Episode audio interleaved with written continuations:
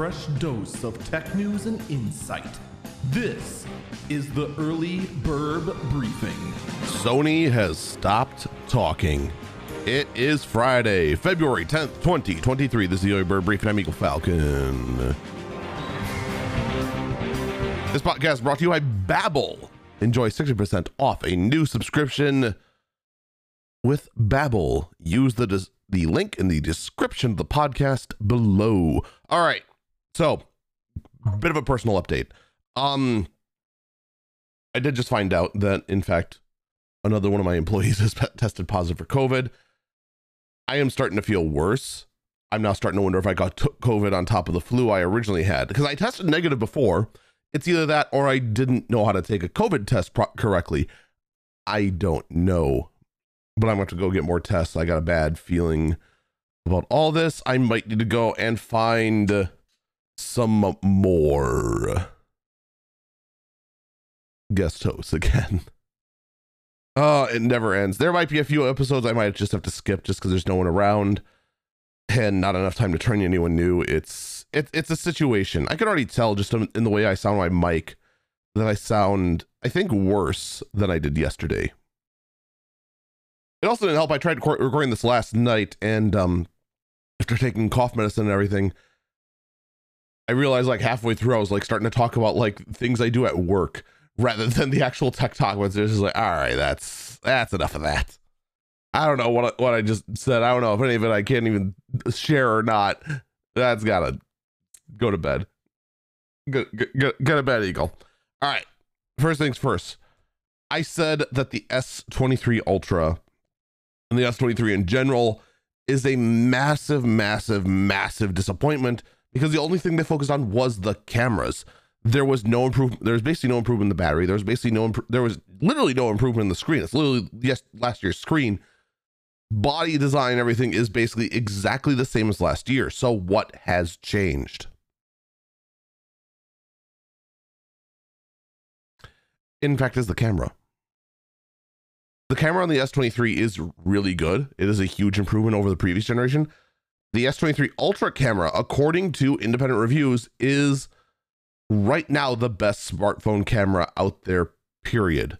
According to all the reviews out currently. I think um, we'll find out a few weeks later. Oh no, no, no! This this one oddball guy over here is a little better because it's got this, that, and the other thing, and all that jazz. Once you do like a, a bunch of shot for shots, because right now it's all the people who had their chance to get get their hands on it, the review copy for a week are putting their reviews out now. Now you're gonna have the people who are a bit more crazy about this, the MKBHDs and whatnot doing their side by side comparisons in the next two weeks, and then you're going to get some comparisons on that. I think it's very important to do that sort of thing when it comes to judging cameras, just because you end up with a presentation like you did with Samsung, where it's just a whole bunch of nothing that means nothing to 99% of people listening to it. It's just like, okay, the camera's better. it's why independent reviewing is so important. But it looks like the independent reviewing here for the cameras is showing that it's really, really good. I mean, when you look at Engadget, here's the here's what they here's what they had to say as far as the cons. It's pricey. Yeah, it's twelve hundred dollars. That is still a very hard pill to swallow, and Samsung still expects us to swallow that, despite the fact you know it's more expensive than Apple. It still is. Design is unchanged. Yeah. There's no new S Pen features. Yeah. Surprise? I'm not surprised. They're not they're not gonna update the S Pen. They're not they're not gonna update anything unless it needs to be. I think that they're probably working they probably already have a redesign ready to go, but they're gonna save it for next year when there's nothing new to add. You think I'm kidding? I'm probably probably right right on the ball there. All right, let's talk about Twitter. Because Twitter, whoo boy. The update to the API being free will or I'm sorry, the the, the update to the API where it's going to be paid is not going to be implemented yet. It's going to be free for a few more days. they are delaying everything as their rollout of the new system. Turned out it bricked a whole lot. You know that whole thing yesterday where a bunch of people said they couldn't tweet because it said you reached your daily limit of tweets? Yeah, that was part of this rollout. Uh, you know,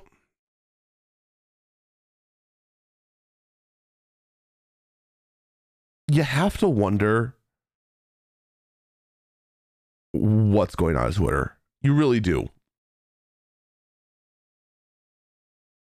Because the thing they're open about is awful, incredibly, terribly awful. And then they have more awful stuff behind it. And then it turns out that's not ready. But you can't rush these kind of features. You need to test them and test them and test them. Clearly, they didn't test it, like at all.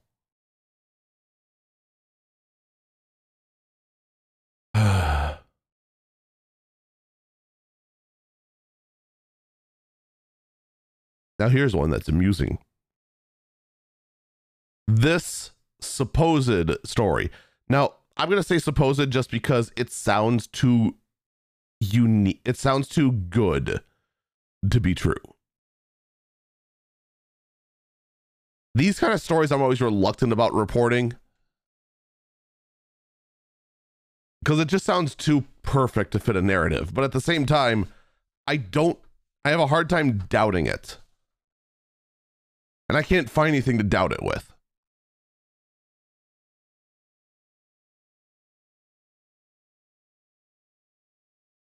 Employees showed Musk internal data regarding engagement with his account, along with a char- chart of Google Trends. Last April, they told him Musk was at peak popularity, and the search ratings indicated a score of 100. Today, he's at a score of 9. Engineers had previously investigated whether Musk's reach had somehow been artificially restricted, but no evidence but found no evidence that the algorithm was biased against him. Must not take it well.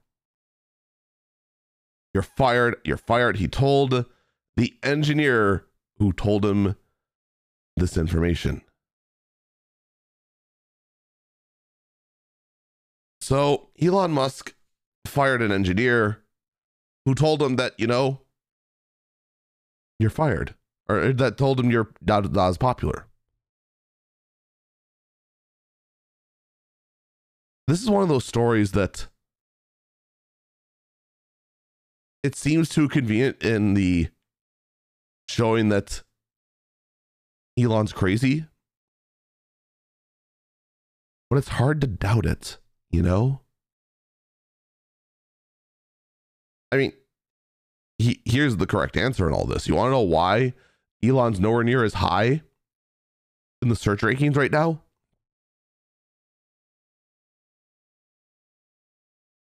Is everyone tuned out Twitter? The only people paying attention to Twitter right now are regular, active power users of Twitter and tech journalists that have to report on this nonsense. That's it. The average everyday person, they have other things going on in their lives. They have burnout of Elon. That's the problem. And I don't blame them. If it weren't for the fact that I do these podcasts, that I go ahead and report on tech news, I wouldn't be paying too close attention unless it directly affected my ability to stream. I will say this though. There is still one thing that Elon did right for Twitter, and I am extremely grateful for it. The website is way more accepting of videos than it used to be. I'm not even kidding. To upload videos to Twitter, you had to be 720p and like 39.9 frames per second. If you weren't exactly that, there was a good chance your video wouldn't take. Unless it came from a mobile phone, then it probably would. But if you were trying to go and clip your stuff and post it on Twitter, God help you. One of the updates they did to have this like video feed within your notifications, this like almost kind of, oh, not really your notifications. It's it's it's in the what's happening, right? if they put this sort of thing. Oh wow, it actually doesn't show up at all in the desktop version. Because they try to do this thing in um in mobile. Yeah, if you're going through like the what's happening section, there's like a small little scroll, like a TikTok sort of thing going on there. When they did that, video became much more accessible. And for that, thank God. That helped a lot in getting your videos on Twitter. I mean, other than that, it's all been downhill. All of it. And I do wish Twitter would start reversing course, maybe start recovering, but we just don't see that happening anytime soon. All right, let's talk about Sony. Microsoft and Blizzard are in the middle of a merger. It is looking like it's not going to happen thanks to the FTC. And currently, there's a lot of talk going on about how to get everything going. But one thing that has stopped is the fact that Sony, who was in communication with Microsoft Activision, has stopped talking.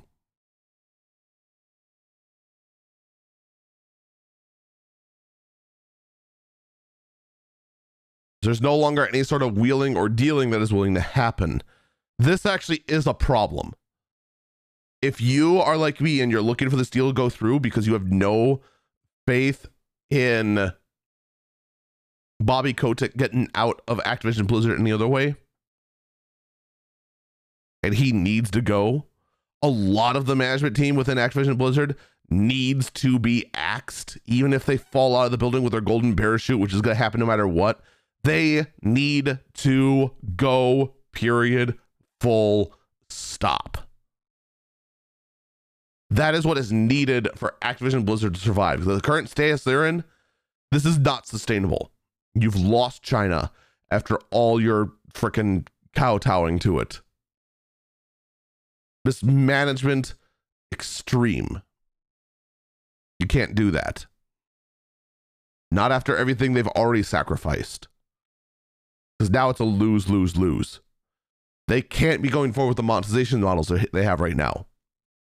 It is not healthy for the brand overall. It's great for now, but once now is done, that's it. Again, this isn't healthy. In order for these deals to go through, they need, need, need, need, need Sony to take some part of Activision Blizzard. That is the only way the FTC is going to not block the deal. And if Sony is not talking, that means that no negotiations are happening, which means no part of Activision Blizzard will be sold to Sony, which means the merger will not go through. You see the problem. Why has talk stopped? Here's Sony's logic. I don't think Sony wants any part of Activision Blizzard. If anything, Sony wants the Activision part of Activision Blizzard. They know they're not going to get it. How can you get it? It's it's it's the only part of Activision Blizzard that's worth anything. Everything else is damaged goods. Activision, unfortunately, somehow is not, despite the fact they release the same game every 30 minutes.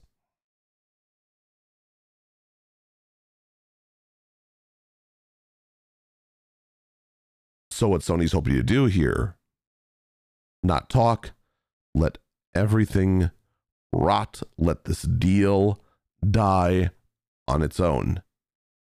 Now, this does open up the door for Microsoft to negotiate with the FTC saying, look, we're trying to work with Sony, but they're refusing to talk. What do we do? And possibly some other option that Sony's not that's Sony's to be less happy with is to be put on the table. We'll just have to wait and see how it all breaks down. But so far, this is not good news for anyone looking for the deal to go through.